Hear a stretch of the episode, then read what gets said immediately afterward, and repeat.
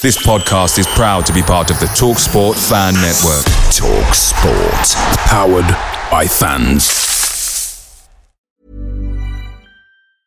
I'm Sandra, and I'm just the professional your small business was looking for. But you didn't hire me because you didn't use LinkedIn jobs. LinkedIn has professionals you can't find anywhere else, including those who aren't actively looking for a new job but might be open to the perfect role, like me.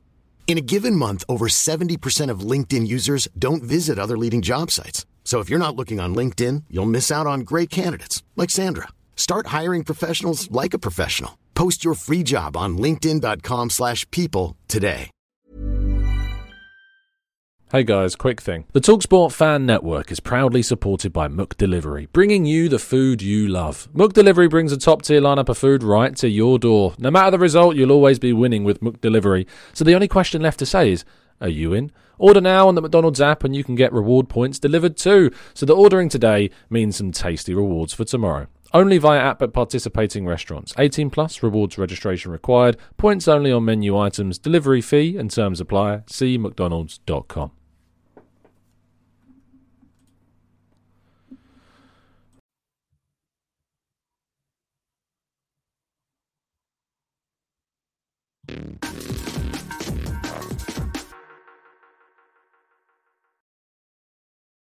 Hello and welcome to the Gooner Talk back again with you guys for another show, for another episode of our Let's Talk Arsenal series. Today I'm joined by Sophie from the Highbury Squad. How you doing, Sophie? You well? I'm doing very well, thanks, Tom. How are you? Yeah, very good, thank you. Very good. You got a new microphone, I see. Uh, you are outside and you're doing stuff in the uh, in the house, and she's just attaching the hardwired internet to get crisp Yeah. sound. Awesome. How there are we you? go. Though? You're good? I'm epic. Thank you. Uh, sorry about that. Yeah, I'm good. I'm really good. Um, you know, uh, just turned uh, 50 and got myself a Yeti X out of it. So I'm happy. New mic, you know, all good. what kind of person puts microphone on their birthday list?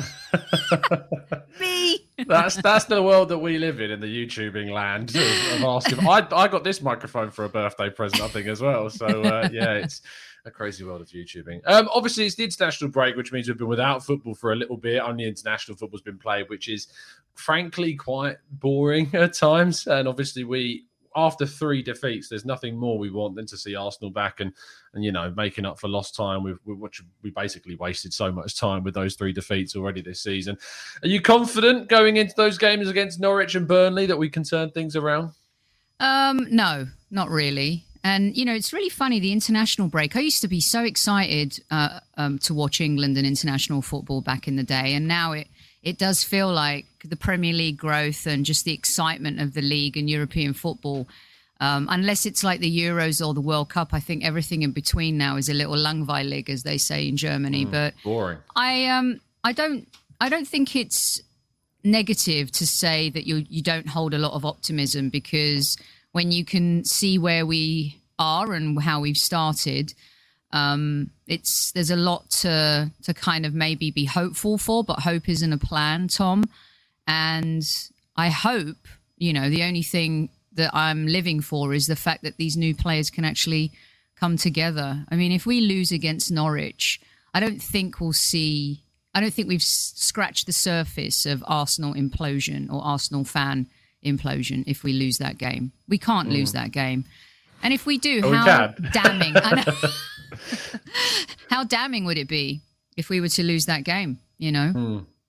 Would would losing against Norwich mean that there is really no way back for Arteta at that point? Is that I mean, bottom of the league, the other team that's lost all three games has the same minus nine goal difference. Is that a no way back scenario? Well, you can't lose to two newly promoted teams in the space of, you Oh, know, no, no, the first You, you can. So Okay, you, so, okay, you- you're going to you keep keep correcting me. I love it. I, I love it when uh, I, I I'm Tom corrected. Uh, yes, it's possible, but how damning would it be um, to lose to a, another promoted team and one that is as woeful as we are? With Brentford, you could sense the excitement. They hadn't been in the top uh, the top tier of football for 70 years.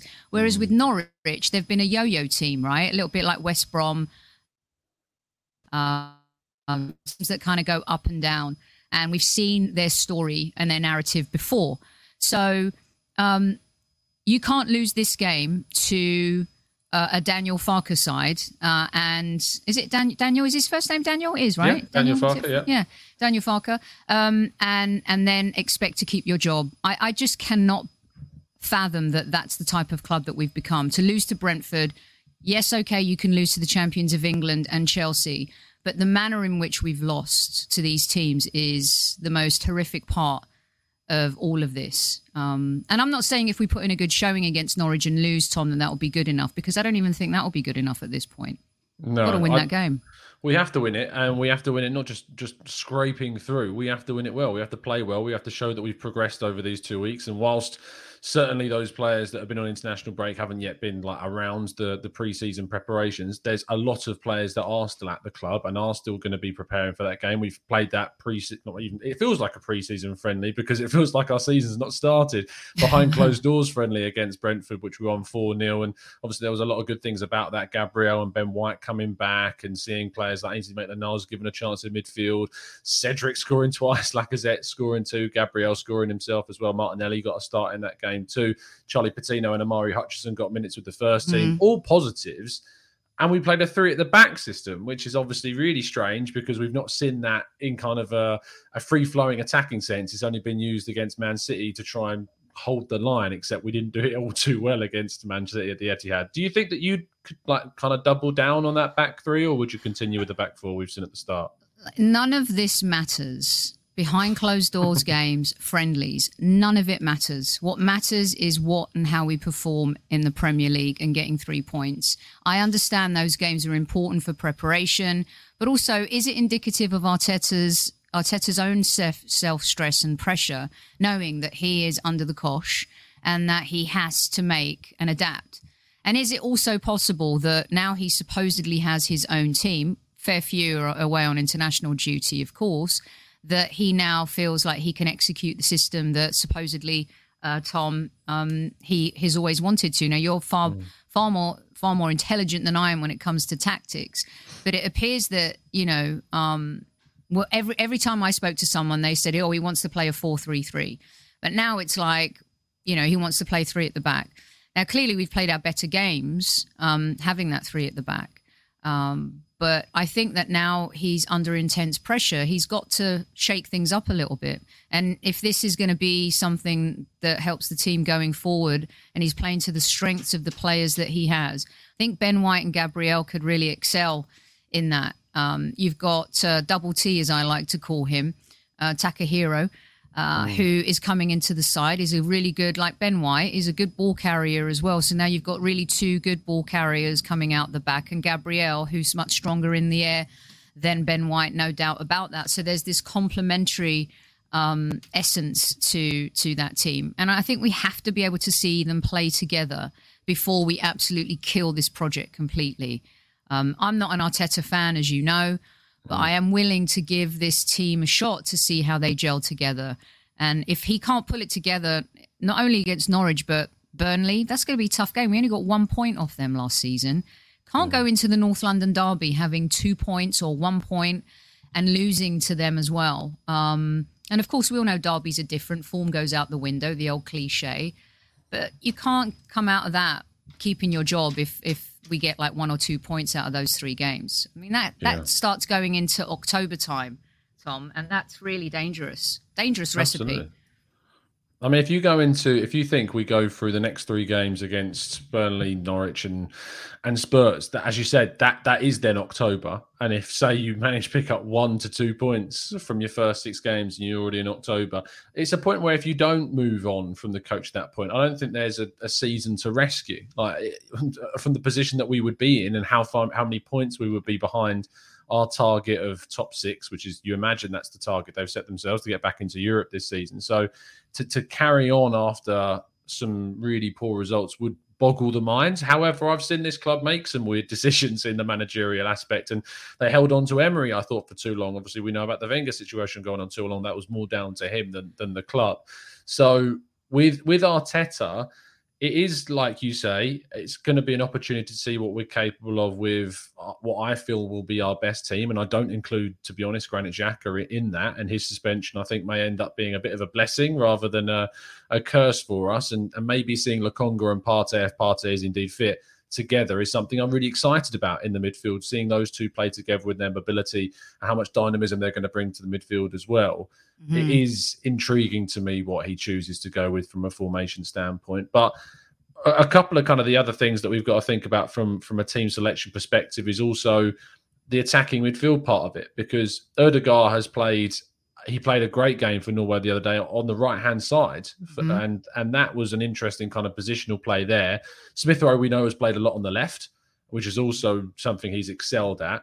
And for me, I've kind of been I don't know if I've been wearing my sandwich board too too many times about playing three four two one, but I like the idea of playing two number tens behind Aubameyang. I like the idea of it being both Emil Smith Rowe and Martin Ødegaard. You've then got the opportunity to play, say, a Saka and a wing back role to overlap Smith Rowe, and you can play either Tomiyasu or someone on the right hand side, Ainsley Maitland-Niles possibly at right wing back, or you can play Pepe in kind of a weirder role that that position. I think there is options, but how do you structure the forward line? Because it's there's so much, so many options for Arteta to choose from.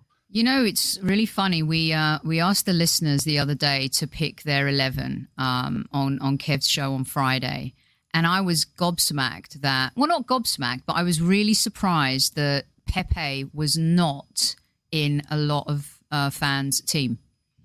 And I found that to be really interesting, considering Pepe has been a really good outlet for goals, despite the fact that maybe on the eye, Pepe is never an easy watch. Yeah. But I think what he does is a little unseen. Um, and I, just thought that when we're struggling and we don't know what Aubameyang we're going to get so far this season, why he wouldn't be in it. Now, Saka, I think, has played a lot of football, but if he can reproduce a little bit of the form he's shown for England, to be honest with you, look, he should not be immune to criticism. He's been treated like this, you know, I don't know. I don't know how to analyze it, but it's it's like you have this beautiful pearl, you know, and it's protected in this shell and you don't want to touch it, you don't want to harm it. It's just the prettiest thing. Mm. And Saka, I think um, we don't want to fall into the trap of overly protecting him, protecting him to the point where you know he does become immune to criticism. Now I know he's only twenty, just turned twenty, um, and I do think, though, if you're going to put him up on that pedestal, he's got to have a better end product. He's got to be able to make better decisions in the final third, and he's got to start scoring goals.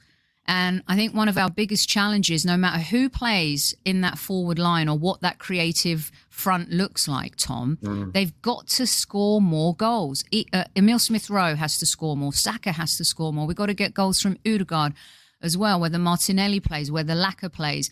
Now, Laca's positioning is a little bit different because he kind of he's he's that number nine where he holds up the ball so well. He brings mm. other players in. You know, he opens up spaces for other players, and I think sometimes that goes a little unsung. And I know he doesn't score as much, but he's probably one of our best players without the ball. And we're one of the poorest teams in the league without the ball. Mm. So these are the small things, the minor details that are fundamentals that we just have to start getting right. In terms of playing with two number 10s, I, I, I don't have a problem with that either. Um, there was a game last season, Tom. I don't know if you remember. It was probably Willian's best game. It was against Sheffield United yeah. away.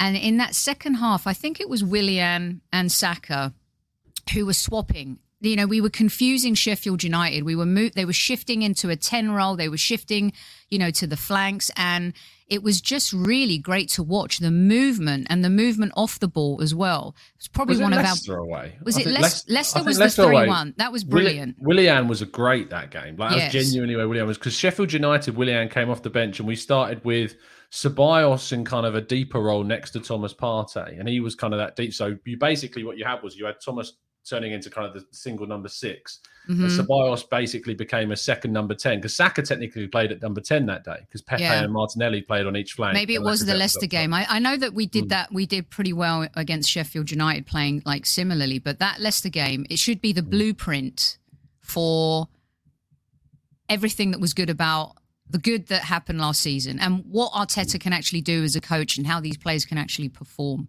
Right. So, uh, I think you're going to see Oba on the left again. No, do you think Oba's going to start down the middle? Do you think he'll play Saka, Oba? I mean, I I just I feel like this Oba on the left versus down the middle. He's he almost Mm. won the Golden Boot twice playing on the left. In his two best seasons for us, he was most a lot, a lot of the time he was playing on the left, especially in that in that second season when we won the FA Cup. Mm.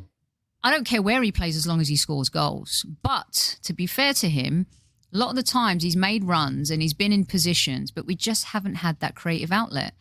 So the fact that we don't have that natural creative player, um, m- doubling down on it the way you said, I wouldn't mind seeing that and trying it um, the, against Norwich. I don't want to experiment, but we should go for it. You know, we should really go for it. He's got to take the handbrake off for for real this time, not just say it, do it. Yeah, and I think that we have played so restrictively. Like we've been playing as if you say, like we've had the handbrake on, and it just doesn't feel like people have got license to do as they want. And players like Ødegaard or Emil Smith Rowe feel a bit shackled in their in their areas of which they're playing. It's almost like he's overcoached them in some senses. Like Mhm. there is there's not enough for him. I used to have Arsene Wenger that would just sit and watch his team deliver the performances that he was asking for, and he very rarely get up. You then had Unai Emery that was much more kind of vocal and expressive in how he was on the touchline, and it's still like you saw a couple of moments of play from his team that you thought, okay, I can get what he's doing at the Leicester game at home again. That that really kind of showcased what the Emery team could do. Arteta is for me, he's too much on the touchline, too much trying to tell people what to do. It doesn't allow them that freedom. And if they fall just ever so slightly out of kilter, he's like drawing them back in, positioning them in different places, and it's it's too much to almost think about. It's like if you if you need to be on the touchline orchestrating every single second of the game, then surely what you're doing on the training pitch isn't enough. Because what you do in midweek, but especially now without European football, and now you've got a whole week to prepare, Mhm. The players should know instinctively through their coaching on the training pitch what they need to do. It's But- isn't isn't it interesting? Isn't it interesting that I know it was West Brom and they had six debutants in that team, and you know under twenty threes and stuff. But is it not interesting that in that match, I don't care who you're playing against, you play who's opposite you, and you still have to play well and get a result. Um, and if we'd lost that, it would have been a nightmare. But we didn't. We won, and it was the one game since he's taken over 19 months ago where he didn't really stand on the touchline and yell the entire match. And there was a moment in the Chelsea game where he was yelling at Emil Smith Rowe, right? And Emil Smith Rowe kind of looked at him confused, as if to say, I don't think Emil Smith Rowe was saying, I can't hear what you're saying. I think he was looking at him to, as to say, I don't understand yeah. right? And you know, we've had these. You know, someone. I think you know, a lot. There has been a report that says that he does a bit too much, and the players are overloaded. And some players need to little bit to be a little bit more um, free thinking. It's just like any job you have. When someone micromanages you, you start feeling a little bit more introverted. You don't express yourself. You start questioning everything that you do. And I think that's been a, a, a big problem. And I don't think it's got anything to do with the fact that we have a, a lot of young players. I think he's a control freak, and he Oh, tries to do he tries to do things like thinking he's Pep and he's got players like he had at Manchester City, and that's just not the case. Um, And you can tell his surprise when it doesn't work. Like Yeah. you can you can tell when he's like he, he's kind of reached the end of what he's capable of and going, I've tried everything and it's not and you Mhm. tell that from like the post match press conferences and interviews that he does that he tries to defend things that I don't think he's necessarily you don't feel like he's the words he's saying he actually believes at times Right. with some of those interviews. Um Roy Yanis And says if, if in the- they can't believe it, if the players can't believe it, then Yeah. you can't expect the fans to No. accept what you're trying to do. No. you know. and it's it's obvious. Like it's you can see from the lack of system and the lack of pattern of play, like that. That- that- that there is a, a real issue. Um, Mm-hmm. The Rihanna says, uh, Tom, I second what you said about 3 4 2 1, Saka left wing back. But what do you and Sophie think about Ramsdale? I want to see him start. Also, like what you said, isn't it horrible people are crapping on our signings who are still very capable? Let's break that down into two parts then. Ramsdale, Sophie, does he start for you against Norwich over, over Leno? For me, Leno should never start another game for Arsenal. Woof. After expressing that he wants to leave um, and that he's going to leave on a free next summer, uh, for me, he comes in if Ramsdale's injured. Um, I would not start him at all. You can't keep playing players who don't want to be at the club. Mm. Now, when you read Willian's interview since he's left, the dude was miserable at Arsenal, never really wanted to join the club. He was a Chelsea man through and through. And they made that happen, right? But you could tell the guy never wanted to be there. You just mm. can't keep doing that. It's detrimental to the team, to the dressing room. It undermines players who do want to be there, who do want to wear the shirt and play for the Arsenal. For me, he, this is the game to make the change. Now, mm. does Arteta have the balls, Tom, to do that? Is he going to have the? If I would love to have seen if Xhaka was available for the Norwich game, if he would have. St- is Thomas Partey starting? Is he? He's. We assume he. We were told that he'd be back in full training ahead of that game, so we assume so. Right. So I would have been curious to see if he'd have stuck with Xhaka, you know. Um, but, you know, Kolasinac, you know, Xhaka didn't want to be there. Rewards him with a new contract, and then they expect fans to just be silent and not get upset about that. Flirts Well, they, they actually activated a clause in his previous deal. Like it was, it wasn't like they had to negotiate a contract with Xhaka. It was a mm-hmm. clause in the old contract that they could extend it for a year plus an extra year on top of that. And like, I, it was like as if they weren't going to agree a fee with Roma. There was no one else interested in Xhaka, so they just decided to extend the contract. And I, I've gone back and forth with that because I'm like, well, if you let that contract run down to just a year in 2022, if you want to move him on, you're going to get nothing.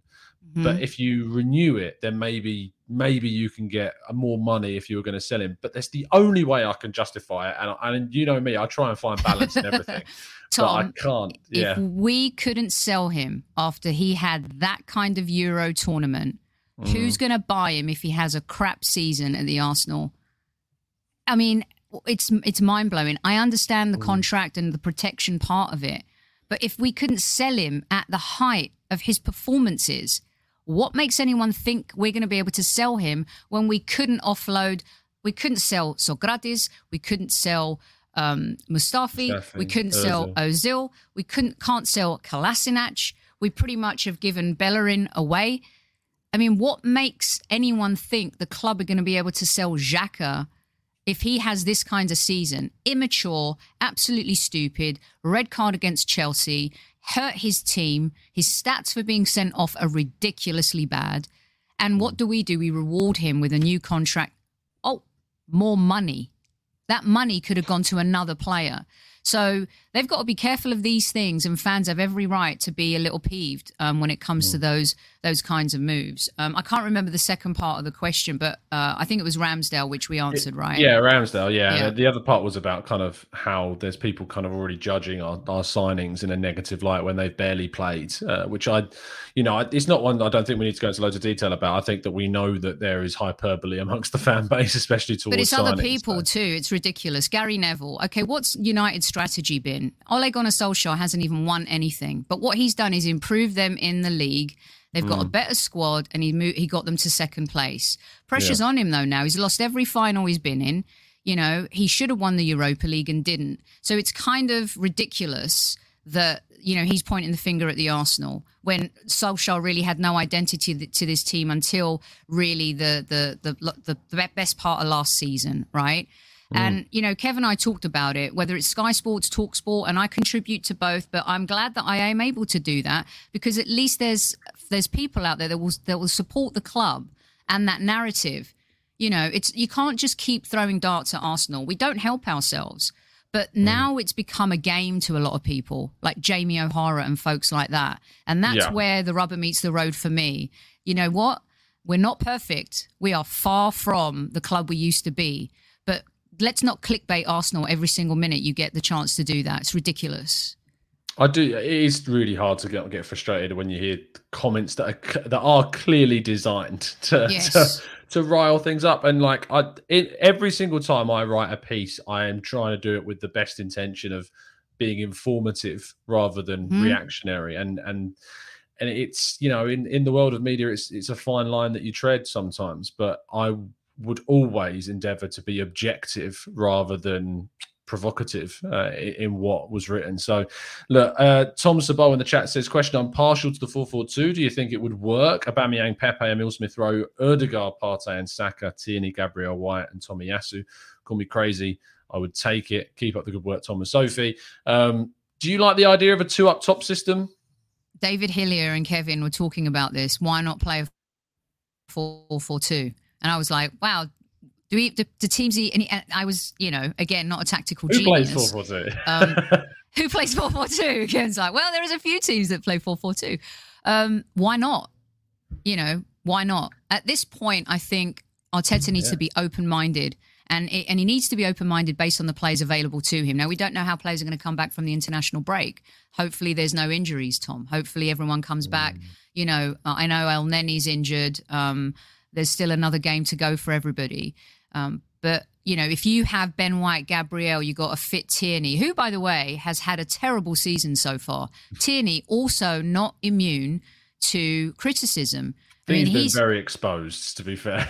his manager has set him up to fail, Yeah, but at the yeah. same time, I think he hasn't helped himself in certain spots. So, Hmm. um, but if they, if you then have Partey, Lokonga, you've got Pepe, you've got Saka, you've got Emil Smith Rowe, Odegaard, Aubameyang. That is not a bad football team. Those are funny, decent players, but they haven't played together. Hmm. And again, I'm not Arteta's biggest fan, but we have to see how they can play together and whether, you know, some of these players are going to be able to execute a 4-4-2 or a 4-3-2-1 or a 3, whatever it is.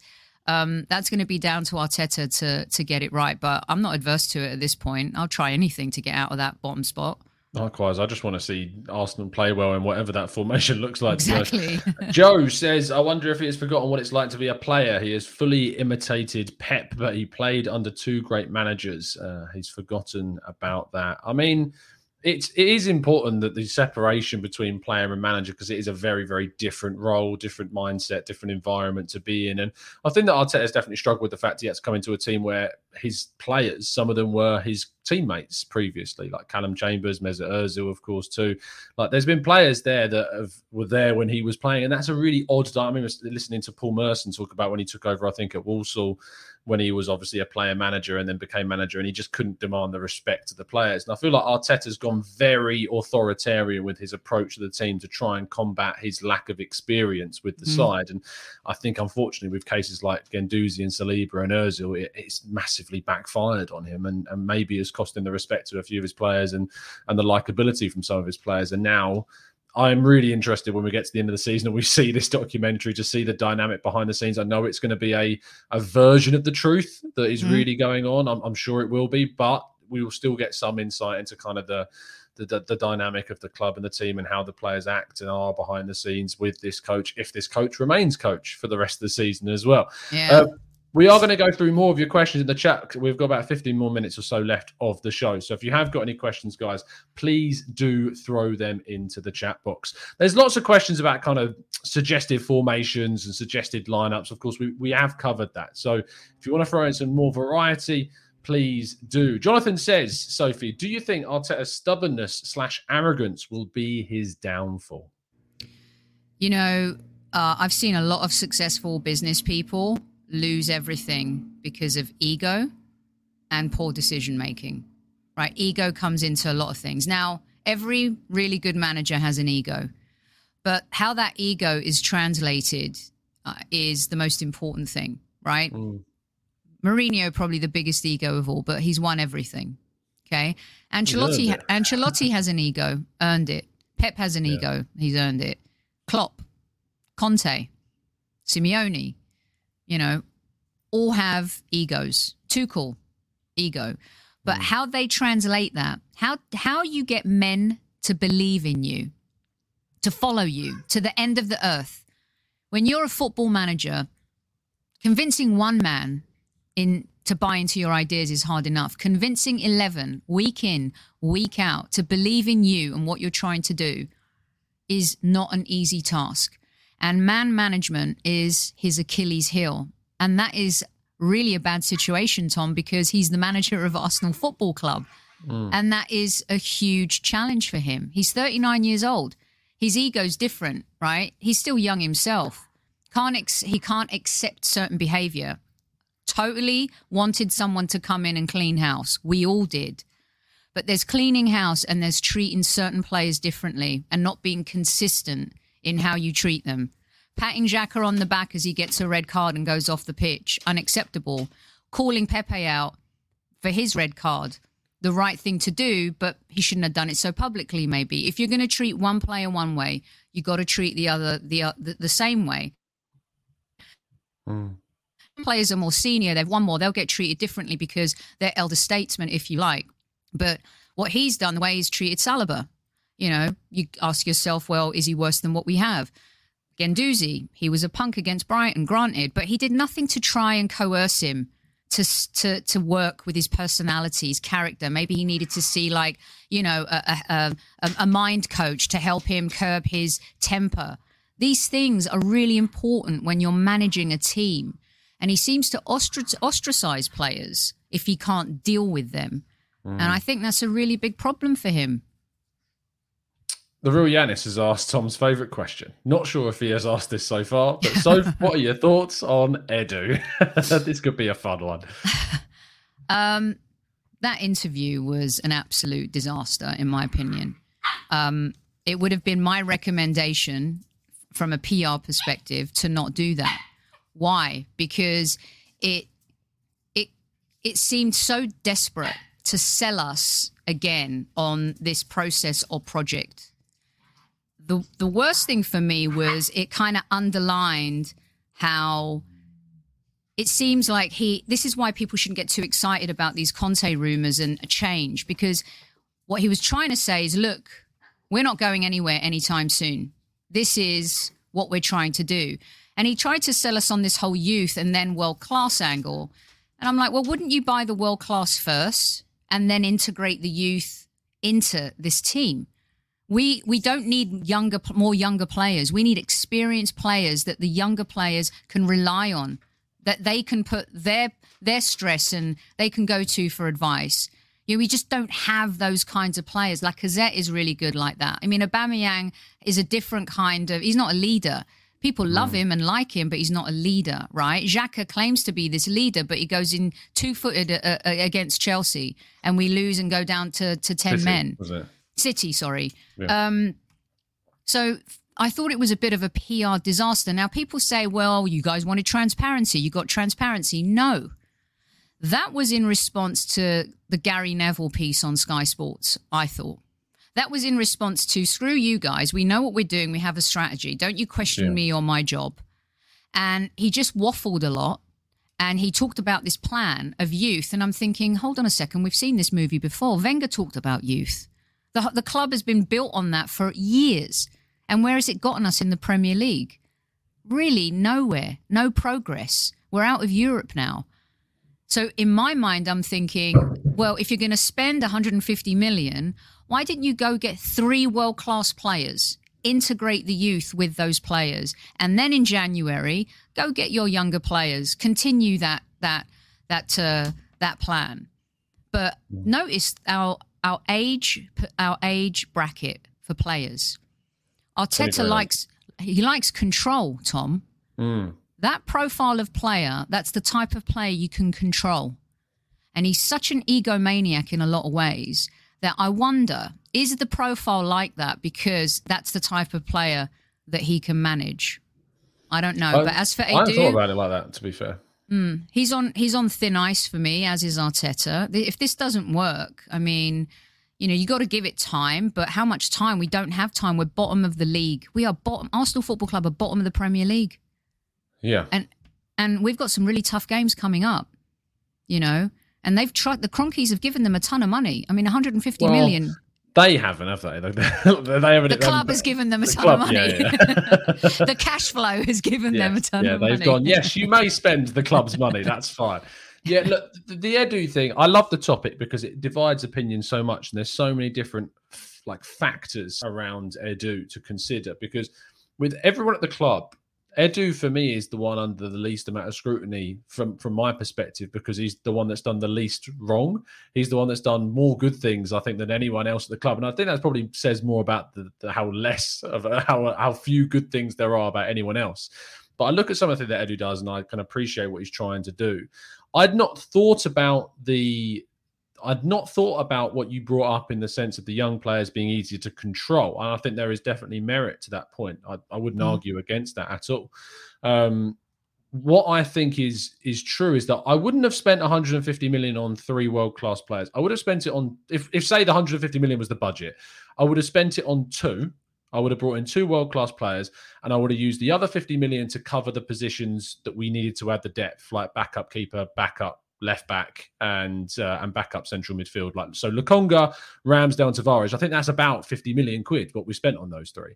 So I probably mm-hmm. would have brought those three in, and then instead of saying bringing in Ben White, I would have probably gone, you know, well, let's keep that guy we spent twenty eight million quid on if Arteta was going to play him. I always said, look, I think it's the right idea to send him out on loan just because I don't think Arteta would ever play him. So I'd rather mm-hmm. see him playing somewhere, proving him wrong. But say in theoretical terms, he would have played him. Kept Saliba, so we didn't have to spend 50 million pounds on White then look at the attacking midfield area of the pitch. I, I don't think I would have splashed 70 million pounds on James Maddison because I don't think there's a 30, 40 million pound difference between Madison and Ødegaard, to be honest. I don't I think agree. there's a 40 million pound difference between those two. But I would have looked around and gone, is there anyone who's genuinely world class in an attacking midfield role that can add uh, massive amounts of creativity to Arsenal's team. And, to be honest, off the top of my head, without sitting down for a few minutes and thinking and doing some research, I can't give you one. But and maybe the chat box will start exploding with names that I'm not being able to think of on the spot. You mean but, like Usain out getting at? Why not just try? If it, even if Lyon wanted to send well, him to on loan or that type I, of I would aim higher. Like you, you mm-hmm. saying you wanted to bring three world class players. I think Aouar is not world class. I think he's someone that's inconsistent and has got the potential to be a very good player if he sorts out his inconsistencies. But I would have spent the, the 50 million on quid on a world class attacking midfield talent, and I would have spent 50 million pounds on on a central midfielder. Now, like Bissouma, you would have yeah. gone for Bissouma. I probably like yeah. That. I mean, to be fair, and then uh, if Bissouma was seemingly available for like 30 to 40 million, he was, quid, yeah. So I probably could have got some change and then improved the right back, which I looked at as a really key position. And I, you know, Tomiyasu, I kind of get this idea. I quite like the guy. I've looked into him quite a bit now, and I'm, I'm seeing a lot of good things about him. Or a Bruno Guimaraes in midfield. A Dani Olmo's a great shout, real Yanis. Thank you for that. That that's a really good shout from from RB Leipzig. Maybe someone of his kind of caliber that would have really added loads. Or, you know, a Szoboszlai, because I love talking about him. Like someone that's got the creativity and goal scoring abilities in attacking midfield, that type of player. But I'm not sure that they were ever going to do that in this window. I thought they were always going to go to the young, to the mm-hmm. youth side of things first. And then I'm kind of looking at 2022 and going, right, they've they've said they want to blend world class with youth. Well, they've brought in six 23 and under players. If they don't in the summer of 2022 target at least two transformative world class figures for the team, then they what they said was a load of rubbish, basically, because then they're not following through on what they've theorized and prophesized about what they want to do. What I will say about the whole interview is that I think you have to take it with a massive grain of salt. I don't mm-hmm. think what anything Arteta or Edu or anyone at the club says publicly is a fair representation of what's happening on the inside. Like, and it might be worse what's going on in the inside. We don't know. But I think the reason one of one of my theories about why I, why Edu didn't say give us a target. I have a couple of theories about. One of them is because I feel like he genuinely thinks he's done a good job with the signings that we've made. And I think that he has concerns about whether or not the manager he has can actually enact his vision of the team. But since they promoted Arteta to manager, he has no control about whether Arteta leaves. They're kind of on a level playing field. So he's kind of just got to, you know, just kind of keep things going with Arteta mm-hmm. because he has no real superiority over him. So I feel like there is maybe an element of that that he didn't want to set a target because if because I feel like if he'd have set a target publicly and we'd have failed based upon the selection decisions and poor coaching of the manager, he would have, you know, been thrown under the bus for that, and they would have pointed towards the signings. When I actually think that he's what he's given Arteta is a very good group of players that is I far agree. better than where we are right now in the league. And anything that happens on the pitch is the, the finger points squarely at Arteta. It can't go towards Edu for me because he's added, he's improved the squad. Like he's made us better than what we were last season, and we've spent more than any other Premier League club. So you look at the gap that we're trying to close, and and you'd imagine that against some of the teams that were around us, like Spurs, I feel like our squad has closed the gap with them compared to last mm-hmm. season. They added, I mean, who did they add? Cristian Romero. Yes. Um, who else did they add? I uh, try not to pay too much attention to them these days. Yeah, but yeah, I feel like they've... the business we did closed the gap, if there was a gap between us and them, or just you know, just improved us in comparison to them. I feel like we've closed the gap with Leicester, even though they did some decent business with the likes of Soumaré, etc. I think they brought in some decent players, but I feel like we closed the gap in terms of squad with them. West Ham, I think we definitely closed the squad. They've not got Jesse Lingard anymore, so I feel like there's no excuses to say that we shouldn't be closing the gap on them. And teams like Aston Villa have done some great business, but losing Jack Grealish is a massive, massive loss to them. So I feel like the business that we've done has allowed us to compete a lot better than we were positioned to last season, especially in terms of like if Tierney was injured, we had Granit Xhaka playing left back. Our right back we've sorted out. Centre midfield we've added Lokonga in there, despite not bringing in a, a, a first team centre midfielder. But now for me, it's it's always going to go to to Arteta. Now it's always the finger will go to him, and I can't look at Edu from my perspective as being culpable for mm-hmm. mistakes mm. on the pitch and team selection. He's given him the tools. Now yeah. it's Arteta's team. He's got to make it work now. Edu, it's out of Edu's hands, like you said, right? Um, here's a positive, right? And there are some. Lokonga could end up being one of the signings of the season for any team. There is something mm. very special about him. I love watching him play. You're not captain of Anderlecht at 21 years old, done you know, given the armband by Vincent Kompany if you're not really good. He had a great game for Belgium the other day. Mm. There is something about, I can't wait to see how he and Partey play together. That is something to be very positive about. Some of the players we're talking about, Tom, it is so hard to attract players when you do not have European football. Yeah. It might have been a bit different if we were in the Champions League, not because we can win it if we'd have won that Europa League and qualified for Champions League football, right? Not because we can win it, but what it brings to the club from a fiscal perspective. It's huge. And what that what does that bring? Players want to play in the Champions League nowadays. But even when we weren't in the Champions League, we could dangle the Europa League carrot as a vehicle mm. to get back into the Champions League. We signed Aubameyang, Lacazette, Partey, Gabriel, Pepe, Tierney, with with no Champions League football, but they knew they were going to play in Europe and they had a road back into the Champions League. Now we don't have Europe at all. Why would some of those top players come to us when they can go? Um, Locatelli's going to, you know, Italian players don't really like to come to to to um, England anyway, but no. he's going to go to Juventus. He's going to play Champions League football. You know, um, why would Dest leave Barcelona when he's going to be playing in the Champions League? So that is the biggest challenge of all, I think. This is why we've also had to go down this route. And it's spun a little bit by selling us on youth. But mm. I tell you something, if we could have signed some of those players, we, we I think we were in a we're in a better position to, to, to do so having European football. That has absolutely killed us this season. Killed us. So yeah. we've spent more to try and get back there. And we're sitting at the bottom of the Premier League. Now it's over to Arteta, as you said. Absolutely, absolutely. Uh, we're going to try and get a few more of your questions in the chat box, Mr. Joe Kerr. What two accolades do you both see as achievable in the next two seasons if we are in the project? Then what objective targets do you have? Give me your two targets for the season that Arteta didn't tell us. So let's be competitive again. That's the first step. Mm. Be competitive.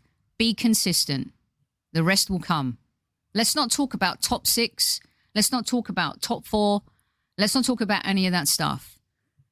Just those two things we need to start with because that's what we haven't done in the Premier League for a long like? time.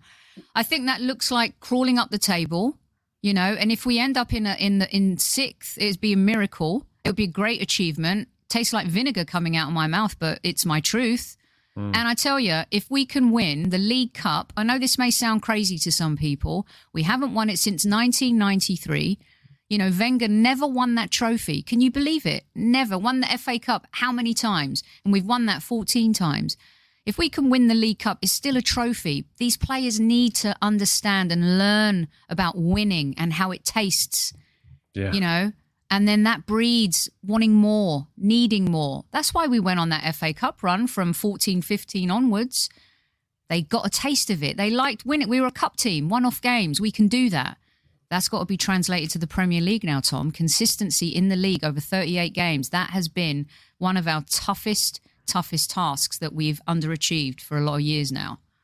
All I want to see is progress. Like that. That's that's mm-hmm. all I can ask. Like I know people out there going, look, we should start the season and we wanting to be champions or wanting to be a top four team.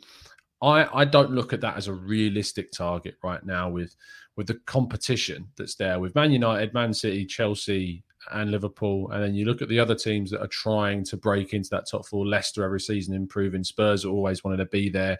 Everton and Aston Villa have always got these kind of ambitions to get into European football, as have West Ham seemingly, and, and have achieved that last year. So top four is just not realistic for us right now. But to get to that top six, to progress on last season's result, and then when you say if we were to finish, say sixth, I I would look at it and go, that's progress. Like we've we've we've progressed. And then you go into the next season, you go, can we get fifth? And, and that if we do get fifth, we're going in an upward trajectory. Because what we've done over the last 10 years, Sophie, is we've gone backwards. So yep. Arsenal must be moving in the direction, right direction. If we go sixth this season, fifth the following season, then we can look to say, all right, we've done that. Let's let's go for a, you know, let's go for a, a, a fourth place finish. What do you think, Tom? We just need to win a game. Right now, we just need to win mm. a game, and winning a game and go on a little bit of a run, get competitive, be consistent, and then whatever happens after that is gravy because we shouldn't have, like you said, there's no lofty goals for the top part of the table this season. It's about starting to play as a team, not as individuals, really gelling together and just win a few games. Let's start there.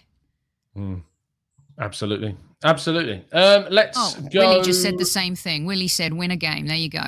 Yeah, there you go. Score a goal, Daniel. just, just score a goal would be great if we could do that. Anyway, we're going to wrap things up there. Sophie, it's been an absolute pleasure to have you on the show, as it always is. Uh, do give yourself a shout and tell people where they can find you. Yeah, give us a shot at the Highbury Squad over on YouTube um, and check out our content. Thanks as always for having me, Tom. Really appreciate it. Always a good football conversation with you. And let's hope that our team wins this weekend. That's all we want. Let's win a game. Let's go.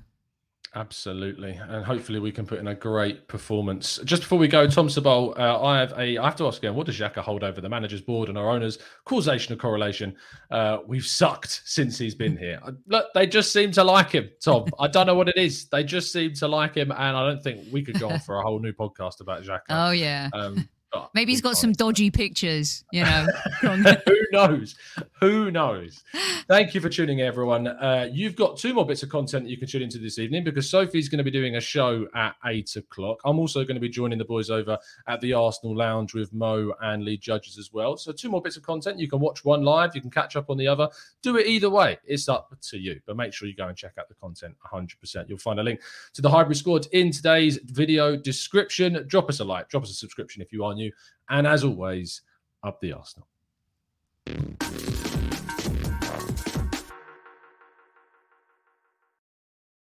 It's the 90 plus minute. All your mates around, and you've got a McNuggets share box ready to go, and you know a late winner's coming. Your mate's already got booked for a double dipping, and you steal the last nugget, snatching all three points. Perfection. Order now on the McDonald's app for your McDelivery. You in? At participating restaurants 18 plus, serving times, delivery fee and terms apply. See mcdonalds.com. This podcast is proud to be part of the TalkSport Fan Network. TalkSport, powered by fans.